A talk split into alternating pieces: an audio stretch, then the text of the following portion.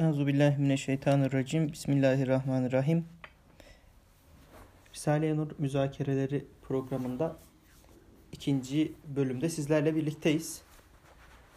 Geçen hafta kaldığımız yerden 13. şuayı müzakereli bir şekilde okumaya devam edeceğiz inşallah. Kayrule Bey hoş geldiniz. Hoş bulduk abi. Nasılsınız? İyisiniz inşallah. Ya şükür sağ olun. Siz nasılsınız? Elhamdülillah biz de iyiyiz. Aman. İyi olma gayreti içerisindeyiz. Gayret eden Allah olsun. İnşallah diyelim abi. Allah razı olsun. Ee, var mı programa başlamadan önce söylemek isteyeceğiniz bir şey? Direkt başlayalım mı okumaya? Direkt başlayalım abi ya. Tamam inşallah. Ee, aziz kardeşlerim.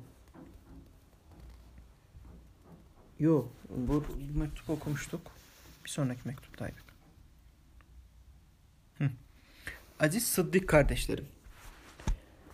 Bu kaza ilahinin adaleti kaderiye noktasında yeni talebelerden bir kısım zatların sırrı ihlasa muvafık olmayan dünya cihetini de Risale-i Nur ile arzu etmesinden bazı menfaatperest rakipleri karşısında bulup 25 sene evvel aslı yazılan ve 8 sene zarfında bir iki defa elime geçen ve aynı vakitte kaybettirilen 5. şua benden uzak bir yerde ele geçmesiyle o hoca bozması gibi kıskançlar onunla adliyeyi evhamlandırdılar. Şimdi e, uzun bir cümle. Önce meselenin hikayesini anlatıyor Üstad. Evet. Bu kaza ilahinin adalet kaderiye noktasında yeni talebelerden bir kısım zatların Risale-i Nur dairesine yeni giren bir kısım zatlar var ve onların sırrı ihlasa muvafık olmayan bazı çalışmalar var ve onlar e, bazı dünyevi beklentileri Risale-i Nur ile elde etmeyi planlıyorlar. Çalışma da değil aslında arzu diyor sadece. Belki bir Yani somut evet. dökülmüş bir şey bile olmayabilir. Hatta belki. gayri iradi bile olabilir. Yani Evet. e, henüz ihlas meselesinde ciddi bir olgunluğa erişilmediği için Aslında bize bakan en ciddi yön bu burada anladığım kadarıyla. Biraz sonra işin biraz daha böyle e, magazin boyutu böyle evet. hoşumuza gidecek kısmı da gelecek ama asıl bizim nefsimiz için ele almamız gereken nokta bu. Evet. Yani e, bir e, sıkıntı geliyor başlarına. Hı hı. Ama bu adaleti ka- yani kader, kader adalet ediyor. Belki bir e, suçları hani o olay yönüyle bir suçları yok. Evet. O olayda o olaydan bahsedeceğiz şimdi. Suç olarak nitelendirilebilecek hiçbir şey yok. Olumlu da bir şey. Ama e, bazı zatların ihlasa ters bir şekilde dünyayı da arzu etmesinden kaynaklı bir şekilde başımıza bu musibet geldi diyor. Kader bu noktadan bir adaletle başımıza musibet gönderdi diyor Üstad Hazretleri. Biz de bugün başımıza gelen şeyleri aslında bu zaviyeden yaklaşmamız lazım. Ben, ben öyle düşünüyorum. Tek bir zaviyeden yaklaşmak belki hatalı olabilir. Yani meselenin kendimize bakan boyut itibariyle bireysel sorgulamalar da belki nefis muhasebesi esasında öyle düşünülebilir, öyle düşünülmelidir. Ayet-i Kerime açık başınıza gelen hayırlı güzel şeyler bizdendir. Kötü şeyler kendinizdendir. Evet. Ya bu ne kadar teşbih edilebilir tefsir usulü açısından bilmiyorum onu. işin ehli yapsın ama eee meselenin bireylerin kendilerine bakan yönleri itibariyle böyle değerlendirilmesi gerekir. Fakat bir topluluk, bir grup adına böyle bir değerlendirmede bulunmak her zaman çok doğru olmayabilir Evet. başka birisi adına bir bireyin başka bir birey adına böyle bir değerlendirmede bulunması da doğru olmayabilir. O yüzden işin o yönlerine de dikkat etmek lazım. Evet. Ama biz kendi nefsimize okurken Evet. Üstadın burada verdiği mesaj açık. Peki bundan dolayı başa gelen bu e, musibet diyelim ne? Ona o işin hikayesinden Üstad Hazretleri bahsediyor. Burada bir şey daha önemli ona geçmeden önce bazı menfaatperest rakipleri karşısında bulup 25 sene evvel aslı yazılan ve 8 sene zarfında bir iki defa elime geçen ve aynı vakitte kaybettirilen 5. şua benden uzak bir yerde ele geçmesiyle o hoca bozması tırnak içinde o hoca bozması gibi kıskançlar onun adliyeyi evhamlandırdılar. Şimdi olay şu Denizli Homa'da Deniz'in Çivri ilçesine bağlı bir nahiye kasaba e, Atıf Egemen isimli bir abi var. Da Üstad'ın Tahir abiyle, Hüsrev abiyle bu ikisiyle birlikte onların üçüncüsü olarak saydığı mübarek bir abi diyelim. Yazısı çok güzel. Ee, Osmanlıca hattı çok güzel. Matbaa gibi çalışan bir adam. Yani habire yazıyor, yazıyor, yazıyor, yazıyor, yazıyor. Risale-i Nurların kendi eli, eliyle neşredildiği böyle matbaa gibi bir adam hasıl kelam. Neyse. Ee, çok safi kalp bir abi. Una Homa'da bir tane başçavuş diyor ki ya ben Risaleleri çok seviyorum. İşte aşığım, ölüyorum, bitiyorum. Sizin beşinci şua diye bir risaleniz varmış. Onu bana bir ver de ben bir okuyayım diye böyle sağdan yaklaşıyor. Atıf abi ilk başlarda şey yapmıyor, böyle itibar etmiyor. Beşinci şua bir de böyle Alengirli. ale, alengirli bir risale. Fakat adam o kadar ısrar ediyor ki e, en sonunda dayanamıyor, veriyor mu yahut inanıyor da mı veriyor nasıl oluyorsa bir şekilde Tufa'ya geliyor. Bu başçavuş alıyor onu işte karakol komutanına oradan valiye kadar iş çıkıyor. Ondan sonra işte o e, Denizli savcısına götürüyor vali. İşte bununla ilgili soruşturma başlatmasını söylüyor. Savcı eskiden şey bir adam. Medrese eğitimi görmüş. Böyle Kur'an okumasını bilen. Yani muhafazakar, Müslüman bir adam. Diyor ki yahu bunda bir şey yok. Eğer diyor bunun üzerine düşersek biz sivilceyi patlatmış oluruz. Olay daha da büyür. Bu olayı büyütmeyelim diyor valiye. Vali de yok diyor. Bak Deccal demiş, Süfyan demiş. Neler neler söylemiş. Bunun mutlaka soruşturma konusu olması lazım. Orada iki kişiyi daha kullanıyorlar. Birisi müftü, birisi vaiz. Denizli'nin müftüsü veya Çivril'in müftüsü. Birisi de vaiz. Üstadın hoca bozması dediği bu iki kişiyi de kullanarak soruşturma başlatıyorlar. İşte bu denize hadiselerinin başlangıç noktası o. Evet. Üstadın burada dediği bir de şey var. Bu 25 sene evvel aslı yazılan ve 8 sene zarfında bir iki defa elime geçen 5. şua dediği 5. şua aslında 1908'de yazılıyor. Üstadın Darül Hikmetil İslamiye azası olmadan önce yazılıyor. 1908 evet doğru tarih.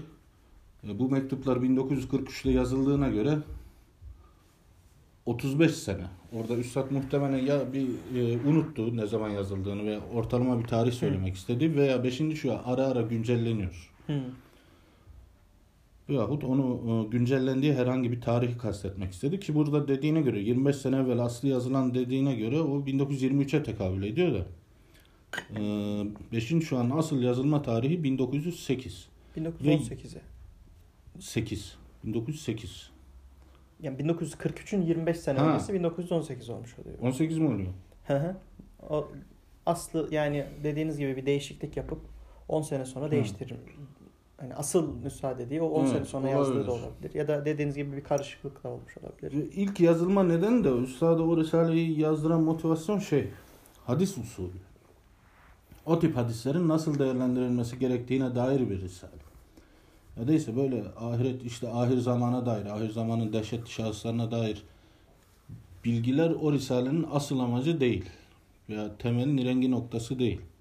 O Risale bize bir şey veriyor. Bir hadis usulü veriyor. O tip hadislere nasıl yaklaşmamız gerektiğine dair bir yöntem sunuyor.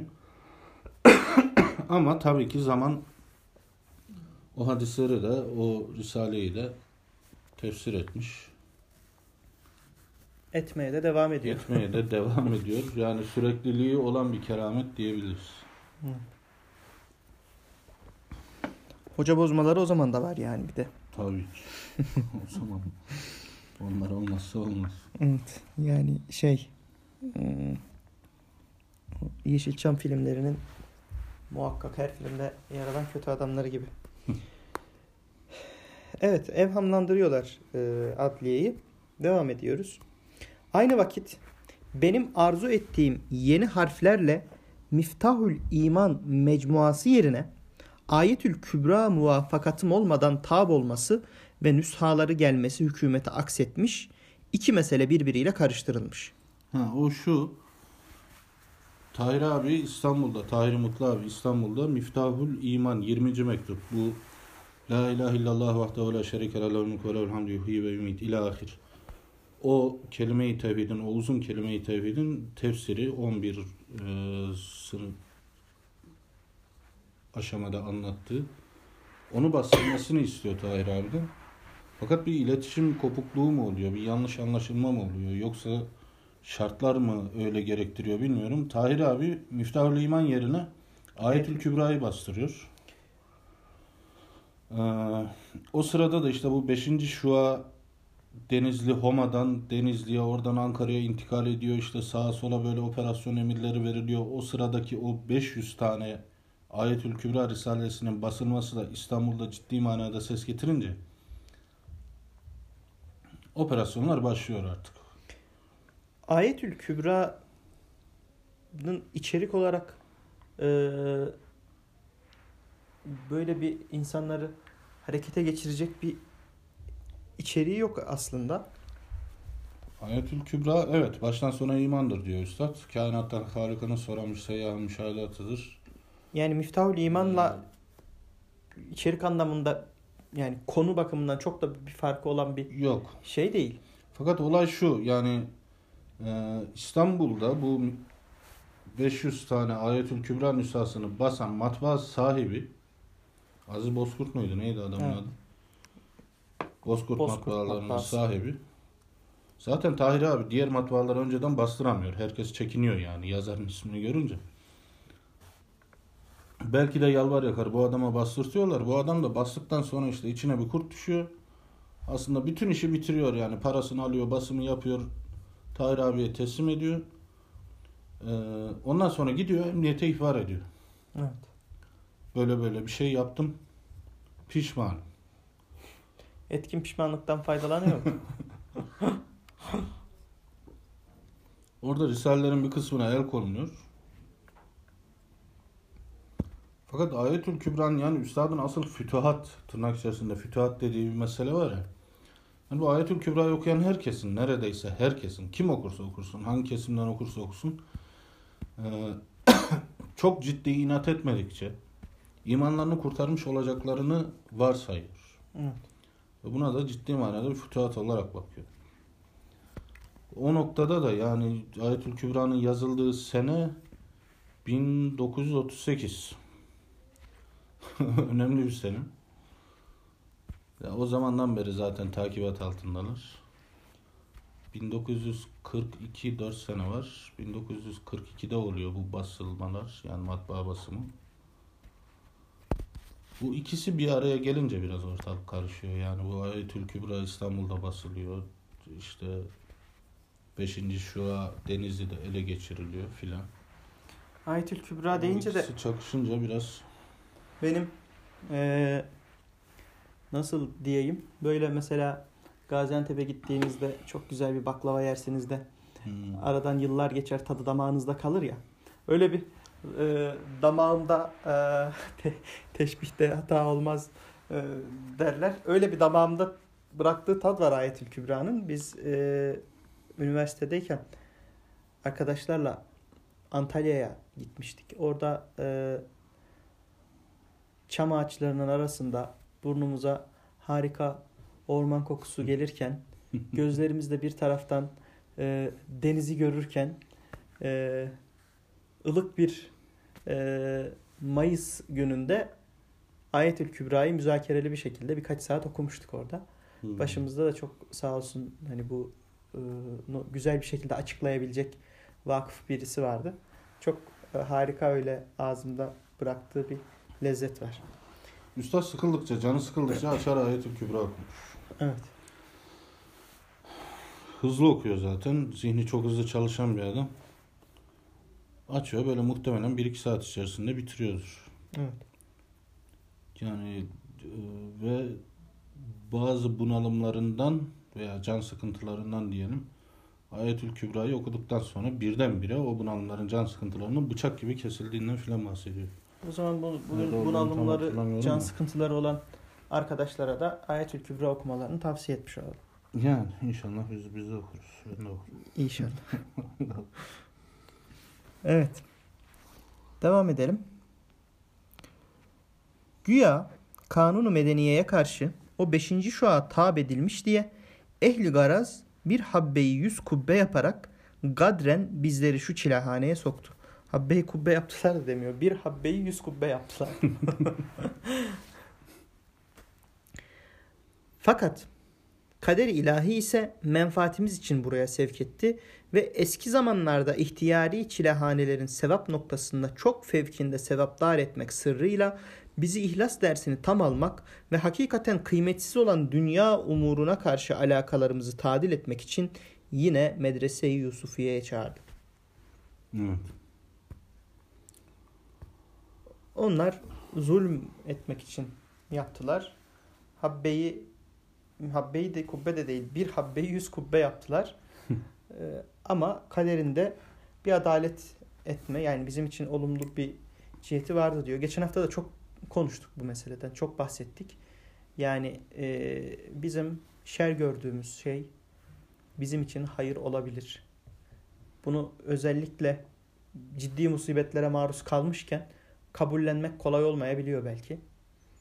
Ama bence sık sık hatıra getirmeye çalışmak lazım. Ben şeye takıldım. Dünya umuruna karşı alakalarımızı tadil etmek. Tadil etmek demek normalleştirmek demek. Yani normal hale getirmek.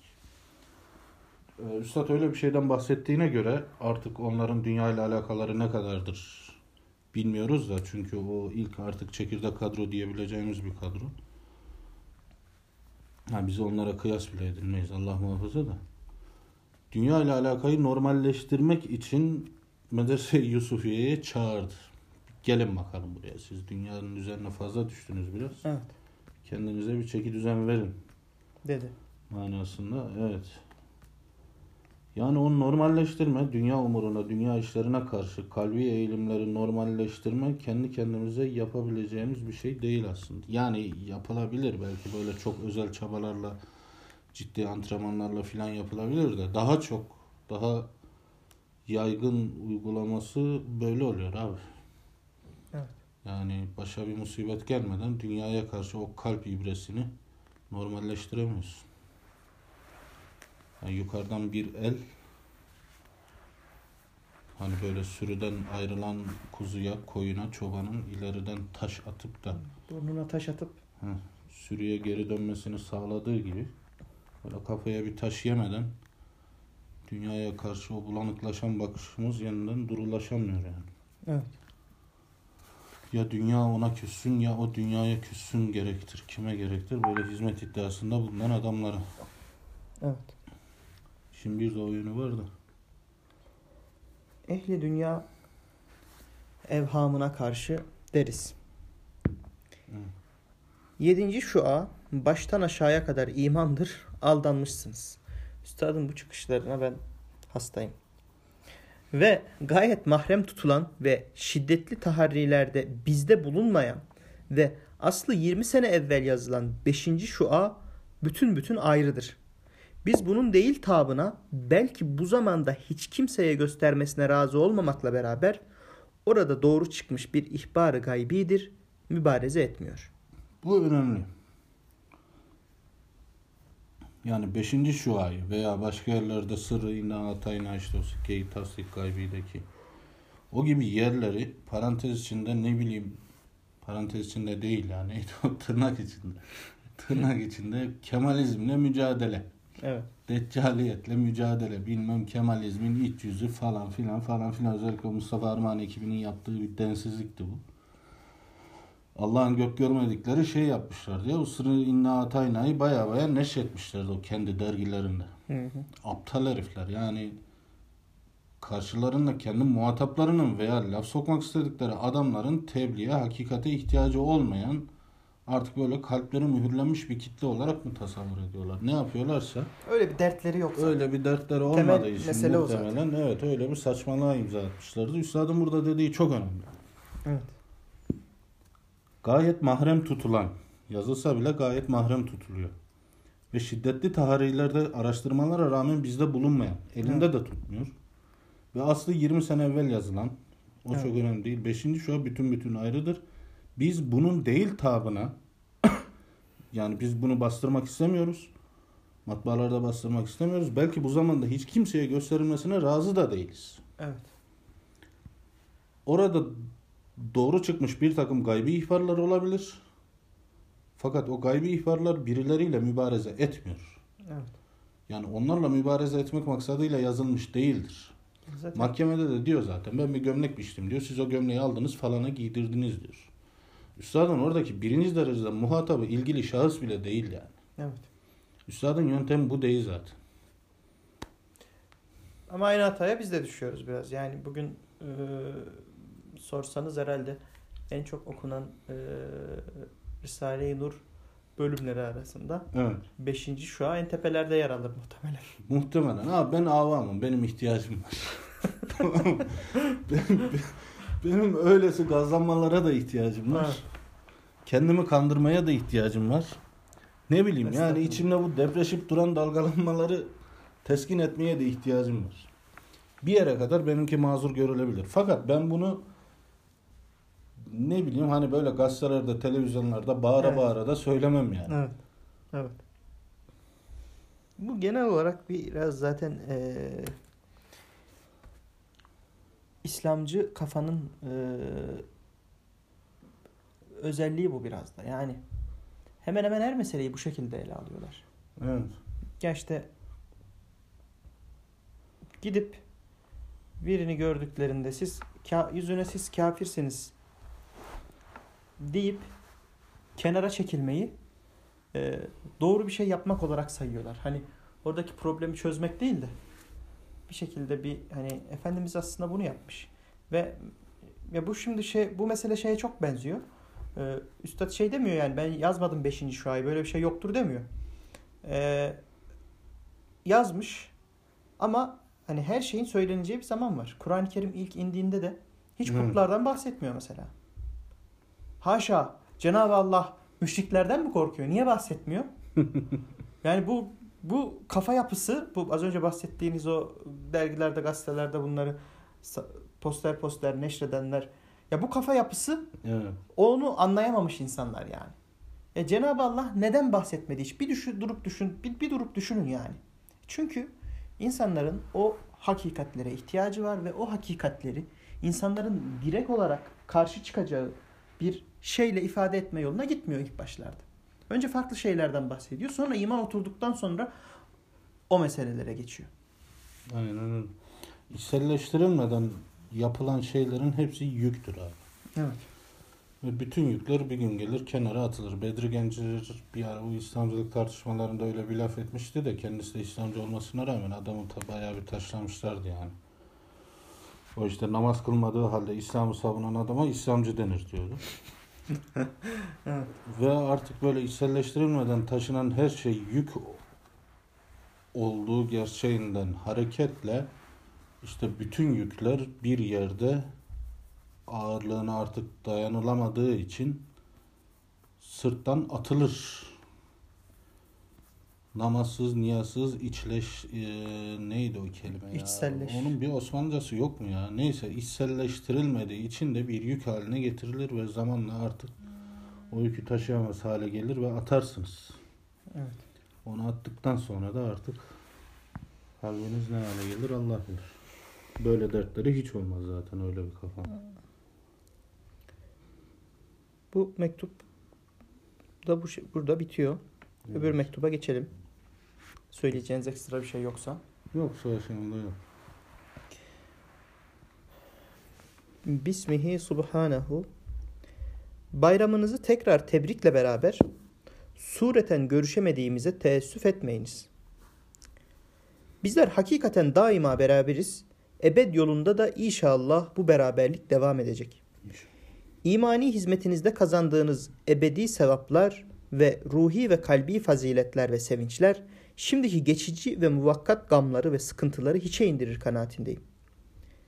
Şimdiye kadar Risale-i Nur şakitleri gibi çok kutsi hizmete, hizmette çok az zahmet çekenler olmamış. Bu biraz önemli. Üstad bütün böyle geçmiş çağlardan beri bir yerde Hazreti İsa'nın havarilerini de örnek veriyor yoksa başkasını örnek veriyor ona her neyse. O zamandan alınabilir yani.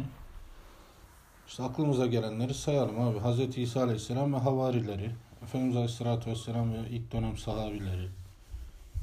Sonra işte Hazreti Hüseyin'in belki Hazreti Hasan'ın temsil ettiği bir hakikat ve etrafında kümelenen birkaç kişi. Onun dışında işte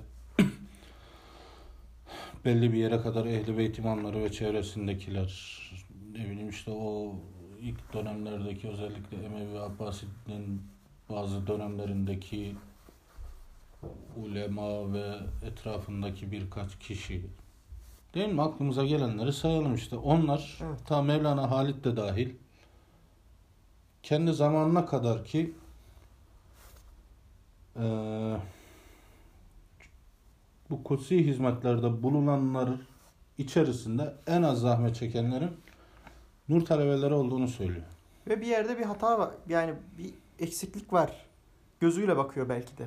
Yani yazdıklarına bütüncül olarak baktığımızda öyle hissediyorum. Yani bu işleri yapanların alameti farikası gibi zulme uğramak.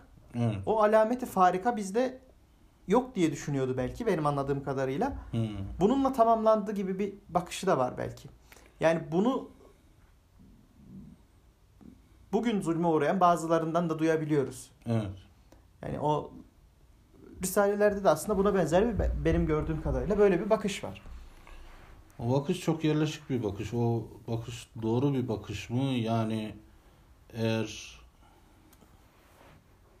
e, hizmet etme iddiasında olan grup olarak diyelim bir grubun başına hiçbir şey gelmiyorsa onlara gerçekten hizmet etmiyorlar diyebilir miyiz? Ya tabii Sorulması ki böyle gereken bir sorulardan biri bu. direkt net kesin bir şekilde böyle bir şey elbette ki söylenemez ama yani bir e, örnek veriyorum bir C sınıfının öğrencilerinin yakasına karanfil takmış Hı. hocaları. E o karanfil e, sende yok. E sende yoksa bu ya sen bir C sınıfından değilsin demek değildir. Ben ben bu şekilde anlıyorum. yani. Ama o karanfil varsa da bir şey Hmm. daha bariz bir şekilde teberrüz etmiş oluyor sanki. Yani ben bu şekilde bakıyorum. Evet. E, Böyle rasyon direkt ra, rasyoneliteden uzak bir şekilde de ele almamak lazım elbette ama Orada şöyle bir bir tefsir veya tevil duymuştum bir zaman. Hani bir meal var ya insanlar iman ettik demekle başıboş bırakılacaklarını mı zannediyorlar? evet. Oradaki iman ettik meselesinin bir iddiayı içerdi. Ve e, iman ettik demek çünkü bir ifade ve ciddi bir iddiayı içeren bir ifade. Ve bu tür iddialarda bulunanların başıboş bırakılmayacaklarının Kur'an'ı bir dayanağı da var demek. Yani sadece tarihten birkaç örnek vermekle e, tatmin olmayacak arkadaşlar için o ayeti kerimede en azından işari manasıyla böyle bir şey işaret ediyor denilebilir. Yani iki e, emniyeti bir arada vermem hadisesi O hadis biraz şa- şey şüpheli ama hemen bir kontrol edelim. O da benzer bir manayı işaret ediyor ama evet. Çünkü dünya hayatı eksi veya artı yönde sürekli aynı seviyede ilerleyen yani sürekli eksi veya sürekli artı giden bir düzlemde ilerlemiyor dünya hayatı. evet. Dolayısıyla iki emniyeti bir arada vermem demek dünyadayken bir insan pozitif bir seyir içerisindeyken vefat ederse ne olacak? Negatif bir seyir içerisindeyken vefat ederse ne olacak? gibi bir soru da sorulabilir o hadisin manasına karşı ama bilmiyorum onun daha geniş bir şerhi başka bir zamanda yapılabilir. Evet. Ben bu hadis-i şerif bu arada kutsi hadis hani e, Cenab-ı Allah'ın söylediği bir şey Ya okuyayım. işte tenkit edilmişti. Yani tenkit edilmişti derken Hazreti alimlerince sıhhati noktasında Evet. şüpheler var manasında söyledim. Öyle.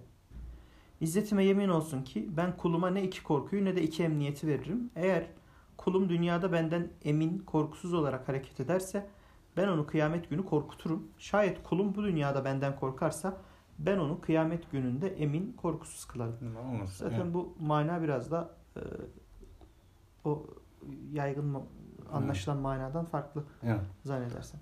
Hadisin Ko- ko- senedi konuyla çok- sahihtir demişler burada ama tabii ki e, araştırmak Benim hoşuma lazım. giden bir hadis. Keşke sahih olsa. Keşke. İnşallah hadis şey, sahihtir. Evet. Anyway. Nerede kalmıştık? Ne diyorduk? Biraz konuyu dağıttık. Şimdiye kadar Risale-i Nur şakirtleri gibi çok kutsi hizmette çok az zahmet çekenler olmamış. Evet. Evet. Evet. Evet cennet ucuz değil. İki hayatı imha eden küfrü mutlaktan kurtarmak bu zamanda pek çok ehemmiyetlidir. Cennet ucuz değil. Zaten ucuz değil ama küfür hem bu dünyayı hem öbür dünyayı imha eder diyor Üstad Hazretleri. Evet. Bundan insanı kurtarmak şu zamanda pek çok ehemmiyetlidir. Bir parça meşakkat olsa da şevk ve şükür ve sabırla karşılamalı. hani sadece sabırla değil. Hem şükürle hem de şevkle, mutlulukla. Yani bu tip meseleler in- insanı biraz da şevklendirmeli Evet. manasında. Çünkü kendi haklılığından o kadar eminsin ki haksızlığından emin olduğu bir adam tarafından zulme uğruyorsun. Buna karşı geliştirilecek mizaçlara bağlı tepkiler mahfuz olmak kaydıyla genel manada bu insanda kafada bazı şartelleri attırmalı yani. Zaten bir yerde de burada hani meşakkati şevkle karşılayın diyor ya. e, size meşakkatte büyük yarar var. Zira fıtratı mütehhiç olan insanın rahatı e, cehd ve cidaldedir diyor Evet. Üstad Hazretleri. Fıtratı mütehhiç insanlar olmalıyız biz de. Meşakkatte fayda görmeliyiz. Yani bu şey demek değil. Geçen hafta açıklamıştık. Tekrar aynı şeyleri sürekli konuşmayalım da. Musibet gelsin, yaşasın oley ne güzel musibet deyip musibet istemek değil yani. Bu burada kastedilen farklı bir şey. Eğer hani geç isteyenler geçen haftaki programı dinlememiş olanlar varsa hani bakabilirler. İki hayatı imha eden küfrü mutlaktan kurtarmak bu zamanda pek çok ehemmiyetlidir. Bir yerde diyor yani Alman ve İngiliz kadar servetimiz olsa bu işe yatıracağız yani. Evet. Serveti de bu işe yatırmak için isteyeceğiz. Yani İstemeliyiz. Ya da. Madem bizi çalıştıran Halık'ımız Rahim ve Hakimdir, başa gelen her şeyi rıza ile, sevinçle, rahmetine, hikmetine itimatla karşılamalıyız. inşallah. Rıza, sevinç ve itimat. Allah'a güvenmek lazım ya. O kulunu zayi etmez yani. Deist değiliz değil mi abi? Cenab-ı Hakk'ın bizi yaratıp bizi başıboş bıraktığını düşünmüyoruz. Evet. Evreni böyle bir saat gibi kurup düğmesine basıp haşa kendi aleminde inzivaya çekildiğini düşünmüyoruz. O her an bir iştedir. Bizimle ilgilenip durmaktadır. Hangi seviyededir? Onun şeyin rububiyeti açısından mahiyeti itibariyle bir şey söylemek mümkün değil belki ama Cenab-ı Hakk'ın bizi gördüğü, gözettiği, annelerimizden, babalarımızdan daha çok sevdiği madem ki malumdur şu halde biraz sal- salmak lazım ya. Yani. Evet. Çok da kasmamak lazım. Bir şey diyeceğim. Evet abi. Ee,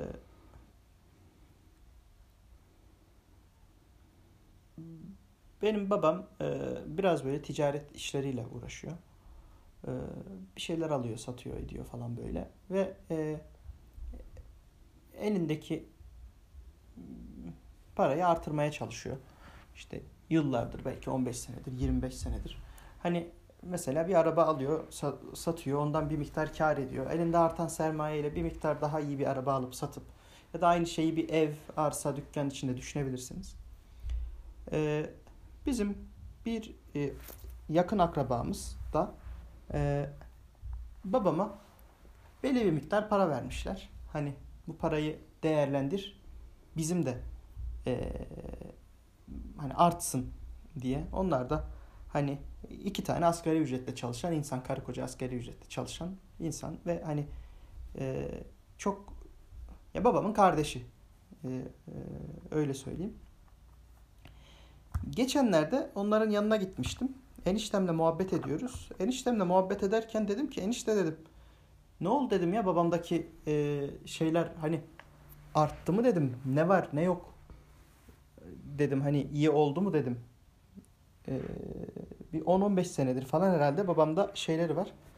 Vallahi oğlum dedi ben hiç bilmiyorum ki dedi ne var ne yok dedi. ben dedi hiç dedi onu e, abime sormam ki dedi. Ya ben onu hani sorarsam acaba yanlış mı anlar diye çekinirim dedi. E, utanırım dedi.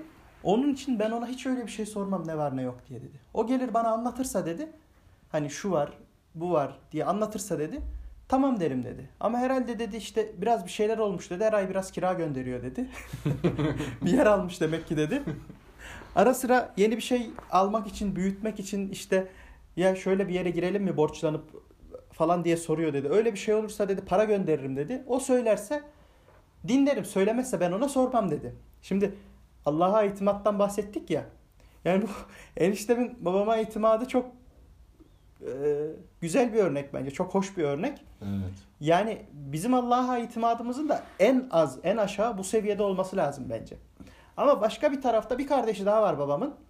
Ee, mesela bu eniştemin yatırmış olduğunun, yani babama vermiş olduğunun beşte biri bir meblağ için e, defaatle şöyle mi oldu, böyle mi oldu, şu şu mu, bu bu mu diye sorup kurcalayıp şey yaptığı için babamın biraz canı sıkılmış. Uğraşmayı bırakmış mesela bir iki sene sonra onun şeyiyle. Geri hani ufak tefek bir kar edip parasını göndermiş. Anlatabiliyor muyum demek istediğim Evet. şeyi? Yani bizim Allah'a itimadımızın da bu eniştemin babama en aşağı bu seviyede olması gerek sanki. Yani nerede e, bir kişinin e, hanımının eşine güvenme seviyesi, nerede hani bizi yaratan yaratıcımıza Cenab-ı Allah'a güvenme seviyemiz. Ama en, en az yani buna benzer bir güvenle tam teslim olmuş bir şekilde o bizim için her zaman en iyisini ister. Her zaman bizim hakkımızda en güzelini düşünür. Onun yapmış olduğu şeyde bir hayır muhakkak suretle vardır deyip öyle bir güvenle Allah'a itimat etmemiz, bağlanmamız gerekiyor bence. Evet. Kesinlikle doğru. Bu meseleler, bu tip meselelerin eninde sonunda dönüp dönüp bir iman meselesi olmasının bir yönü belki şu abi. Benim sürekli aklıma geliyor. Ha, birisi için söylenen bir söz vardı. Allah'a inanır ama güvenmez. ya bu söz beni baya baya şey yaptı. Çok oyaladı. Kafamı hala daha zaman zaman meşgul eder. Ee, birisine inanıp da güvenmemek demek onun gerçekliğini ciddi manada hissedememek demek. İman eksikliği demek yani. İman eksikliği artı yakin eksikliği. Yakin yani eksikliği. Onun gerçek bir şey olduğunu şey yapamıyorsun, kavrayamıyorsun. Yani Allah var. Bundan eminiz. Görmüyoruz, duymuyoruz. Yani zihinsel olarak kavranılabilir bir şey değil. Fakat onun gerçekliğini hissetme meselesi yani artık o eski tabirle söylüyorum söyleyelim latifelerine hazmettirme meselesi onunla meşgul olmaktan geçiyor abi. Başka bir yolu yok. Evet. Ee, bir zatın kimdi o ya bu e, meşhur güzel ismi aklıma gelmiyor da kulun Allah'a yaklaşması demek kulun Allah'a zaten yakın olduğunu sürekli olarak bir şuur halinde fark edilmesinin o farkındalığın artması demektir diye bir sözü vardı onun. Yani o farkındalığın üzerine çok çalışmak lazım. Yani ekstra Allah'ın lütfuyla olur belki ama marifetullah olmadan muhabbetullah'a erişmek çok Yani ekstraordinary bir şey olur yani. No- normal bir şey olmaz yani. ya işte adam 6000 sayfa yazı yazmış abi. 14 cilt kitap yazmış. Bir başkası çıkmış onlarca kaset konuşmuş, konuşmuş, vaaz vermiş, sohbetler vermiş vesaire. Bunların hepsinin gelip dayandığı bir bir yer var. Kalpleri, zihinleri, hisleri vesaireleri o Allah'la meşgul etmek, Allah'a ait şeylerle meşgul etmek. Bu işin başka bir esprisi. Yok. Yok yani. Eninde sonunda her şey geliyor geliyor buraya dayanıyor. Elimizde başka bizim hiçbir sermaye. Çünkü bakıyoruz yani elimizden zaten bir şey gelmiyor. Yani ne yapabiliyoruz? Hı. Da işte ben düne kadar böyle yan bakanı kaşının üstünde gözüm var diye saldıran bir tayfaydık yani. Bu şu demek en ufak bir haksızlığa tahammül edemeyip onu kendi eliyle düzeltmeye çalışmak demek. Ve şu yaşanan süreç o benim mizacımdaki o kadar adamı hasta etti ki çünkü elinle hiçbir şey yapamıyorsun. Evet. Yani karşında gördüğün haksızlığa elle müdahale edemiyorsun abi. Cenab-ı Hak senin suratına suratına, kafana kafana vuruyor. Sen acizsin, sen fakirsin, sen çaresizsin. Sen bir ihtiyarsın, senin iradenin de, ilminin de, gücünün de, kuvvetinin de hiçbir ehemmiyeti yok diye senin kafana vura vura vura vura bu gerçeği sana hissettiriyor. İlk başlarda kendini biraz çaresiz, bilmem ne, aciz, fakir, garip hissediyorsun. Yani insanlara karşı öyle hissediyorsun Cenab-ı Hakk'a karşı. Zaten öylesin de. Eninde sonunda o hissin sana yaşattığı rahatsızlık duygusundan da vazgeçince kendini biraz daha fazla tanımaya başlıyorsun ve ondan sonra tevekkül meselesinin kapıları biraz daha açılıyor. Allah'a itimat etmenin ne demek olduğunu daha iyi anlıyorsun. Yani bu mizaçlara göre belki anlayış farklılıklarına göre ne tip bir paradigma haritasına sahip olduğunuza göre değişebilir. Fakat ilk başta o tip hislerin hepsinin yaşanması Allah'a itimat etmenin çok mühim bir vesilesi. Yani o vesileleri iyi değerlendirmek gerekir. O çaresizlik ve yenilgi duygularını hayra şekilde, kanalize etmek o lazım. şekilde değerlendirmek lazım. Ne yapıp edip öyle yapmak lazım. Ve o duyguların belki tam tersi duygulara 5-6 sene öncesinde sahip olduğumuzu düşünürsek yani tam tersinden kastettiğim Evet. Kibir evet. belki bir manada. Evet. İşte şunu da başardık. Hı? Bu da oldu. Şunu da yapacağız. Bütün dünyaya değiştireceğiz falan filan. Yeni talebelerden bir kısım zatların sırrı ihlasa muvafık olmayan dünya cihetini de Risale-i Nur ile arzu etmesi tam da bu işte. Evet başka da bir şey değil. Önceki mektupta geçen. Evet. Devam edelim. Devam edelim. Bu mektubu da bitirelim abi. Evet. Fazla bir şey kalmamış. Yine... Cümleyi başından alıyorum. Ee, paragrafı. Evet, cennet ucuz değil. İki hayatı imha eden küfrü mutlaktan kurtarmak bu zamanda pek çok ehemmiyetlidir.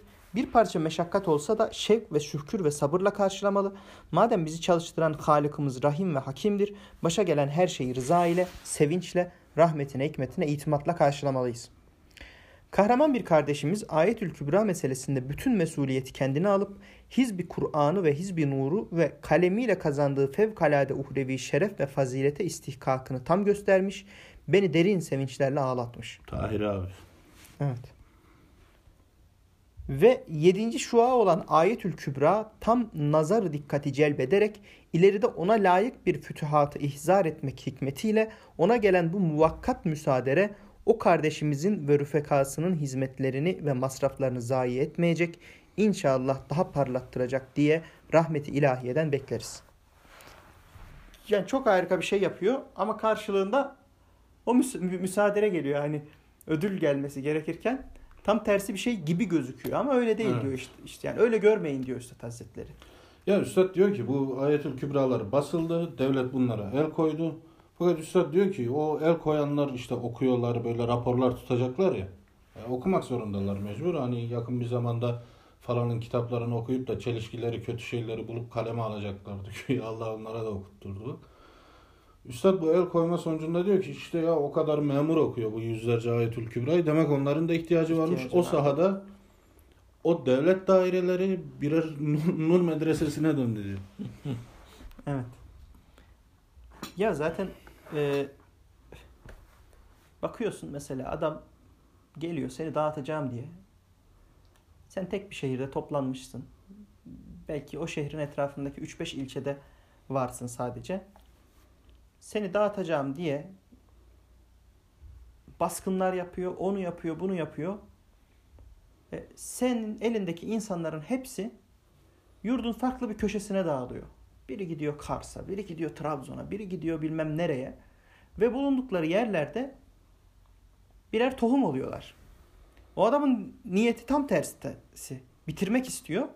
Ama hani bir söz var ya Allah'ın bitirdiğini hiç kimse bitiremez diye. Bitirmekten kasıt orada o tohum yerden biter ya. Hmm. O manada Allah'ın bitirmiş olduğunu kimse bitiremez diye. Onlar bitirmek istiyorlar ama Allah farklı bir şekilde bitiriyor. Yani e, burada da aynı mesele var. Aynı şey bugün için de geçerli olabilir. Yani ya bu kesin böyle oldu deyip bir romantik yaklaşımla yaklaşmak bence doğru değil. Ama böyle bir e, kader ilahi açısından hikmetinin olabileceğini düşünüp ona yönelik ne faydalı çalışmada Bu bulunabiliriz diye kesin davranmak. yüzde bir milyon Allah'ın varlığına inanır gibi inanarak söylüyorum ki bu bugün de böyle oldu. Öyle mi diyorsunuz? Abi e, burada öyle yaptılar birkaç ben şey biraz hiç- mater, ma- materyalist birkaç şey estağfurullah. E, yani somut örneğini veya o şekilde değerlendirmek için öyle olmuş olabilir de yani gözümüze sokulurcasına gösterildiği için diyorum. Ya bunu da anlatayım bu kadardan bir şey olmaz. Bazı yerlerde adli mahkumlarla malum mahkumları karıştırdılar. Aynı koğuşlara koydular. 20 tane adli mahkum dediğimiz şu yani uyuşturucudan ne bileyim adam yaralamaktan, hırsızlıktan, cinayete teşebbüsten, dolandırıcılıktan Zaten bundan. kapkaççılar şunlar bunlar hemen çıkıyorlar kalmıyorlar orada. Ha, onlar önemli suçlar değil. Kapkaç yaparken birini falan öldüreceksin ki anca öyle giriyorsun. Bu tip adamlarla sohbete gitmekten tutuklanmış adamları aynı koğuşlara koydular ve atıyorum sayıda oranlar da çok az. Yani 20 tane o tip adamlar varsa 3-5 tane de e, sohbete gitmekten tutuklanmış adam var. Bu 3-5 tane sohbete giden adam hiçbir şey yapmıyor abi bak. Karşılarına geçip de onlara Risale-i Nur açıp nutuk atmıyorlar. Belki içlerinde onlara karşı bir şeyler yapmak derdi, ızdırabı da yok. Belki bilmiyorum. Herhangi bir şey yapmasına gerek yok. Adam orada namaz kılıyor, Kur'an okuyor. Bazı kitaplar okuyor. Kendi aralarında e, ne bileyim muhabbet ediyorlar. Mesela dolaplarını kilitlemiyorlar. Ne bileyim birbirleriyle hiçbir dertleri yok. Bunlar bir şekilde dikkat çekiyor abi. Ve o 20-30 kişinin o suçlu grubunun yani hayatları belki baştan sona değişmemiş olabilir fakat onların da namaza başladığı, Kur'an öğrenmeye başladığı vesaireye başladığı, pek çoğunun tövbe ettiği şu bu şey pek çok yaşanan hadise biliyorsunuzdur. Ondan sonra eski sisteme geri dönüyorlar zaten. Buradaki ceza müdür yardımcısı kendisi söylüyor. Evet. Ya o bir projeydi. istediğimizi alamadık. Geri koğuşlara eski haline getirdik diyor adam. Evet. E Bunun farkı ne şimdi 50, 60, 70, 80 sene önce yaşananlardan? Evet. Yok doğru diyorsunuz. Yani.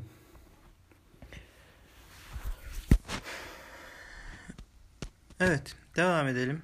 Bitiriyoruz son paragraf. Sizi bütün dualarında ecirna verhamna vahfazna bizi kurtar, bize merhamet et, bizi muhafaza et gibi bütün mütekellimi maal gayr sigalarında bila istisna dahil edip kesretli cesetler ve bir tek ruh hükmünde şirket maneviyemizin düsturlarıyla çalışan ve sizin sıkıntınızla sizden ziyade alakadar olan ve şahs-ı manevinizden himmet ve medet ve sebat ve metanet ve şefaat bekleyen kardeşiniz Said Nursi. Evet, bütün dualarında sizi dahil ediyor Üstad Hazretleri. Ne kadar güzel bir şey. Devamında şahs manevinizden himmet ve medet, medet ve sebat ve metanet ve şefaat bekleyen kardeşiniz diyor. Şahs manevi kavramına girmek istiyordum aslında ama bu mektupta Evet. 48 dakika olmuş. Ama burada benim tek bir şey söyleyeceğim. Ee, gelecekte yapılan yani şimdiki yaptığımız duaların gelecek hayatımıza tesir ettiği gibi gelecekte yapılan dualar da şimdiki hayatımıza tesir edebilir. Cenab-ı Hak zaman ve mekandan münezzeh olduğu için. Bu itibarla bizler Üstad ölmüş olmasına rağmen Evet. yani biyolojik olarak ölmüş olmasına rağmen halen daha onun dualarına dahil olma ihtimalimiz var. İnşallah. Bunun bir şartı da namazdan sonraki tesbihatı yapmak ve Hazretin ismini dahil etmek. Yani o duaya ona da e, o tesbihattaki tesbihatta bir dua ona da ismen dua etmiş olmak. Evet. Bunu kendisi söylüyor yani Evet. şey değil. Onun duasında yer almak bence önemli bir şey. Başka sevdiğimiz insanların dualarında yer almak da önemli bir şey. Ve o sevdiğimiz insanların dualarında yer almanın en önemli bir şartı, bir vesilesi de birbirlerinden haberleri olmayan insanların birbirlerine dua etmelerinin en mühim vesilesi ne abi? Birbirlerine dua etmeleri. Yani bize dua etmesini istediğimiz büyük veya küçük zatlara dua Edelim. edelim ki onlar da bize dua etmiş olsun. İştirak-ı amal uhreviyenin en mühim vesilesi bu. Evet abi. Çok teşekkür ederiz. Allah razı olsun. Edin abi ben de ederim. Nedir yani? İnşallah haftaya devam edeceğiz. İnşallah. 13. şuaya. Haftaya da bitirmeyiz biz. Haftaya bitmez abi. Biz böyle iki satır okuyup bir saat konuşursak bitiremeyiz de. Ne yapalım abi muhabbet etmek hoşumuza gidiyor. Hep oku hep oku nereye kadar? Doğru. O zaman bizi dinleyenlere de teşekkür ederek bu haftaki programımızı kapatmış olalım. Zübeyir abi dinlese bayağı bir kızardı bize. Yani döverdi belki. Şimdi adam adam Evet. adam da döverdi o. Muhtemelen döverdi yani de neyse. Hayırlısı ne diyelim. evet. Teşekkür ederiz sizlere de. İnşallah haftaya e, pazartesi günü görüşmek dileğiyle diyelim. İnşallah. Kendinize iyi bakın. Allah'a emanet olun. Allah razı olsun abi size.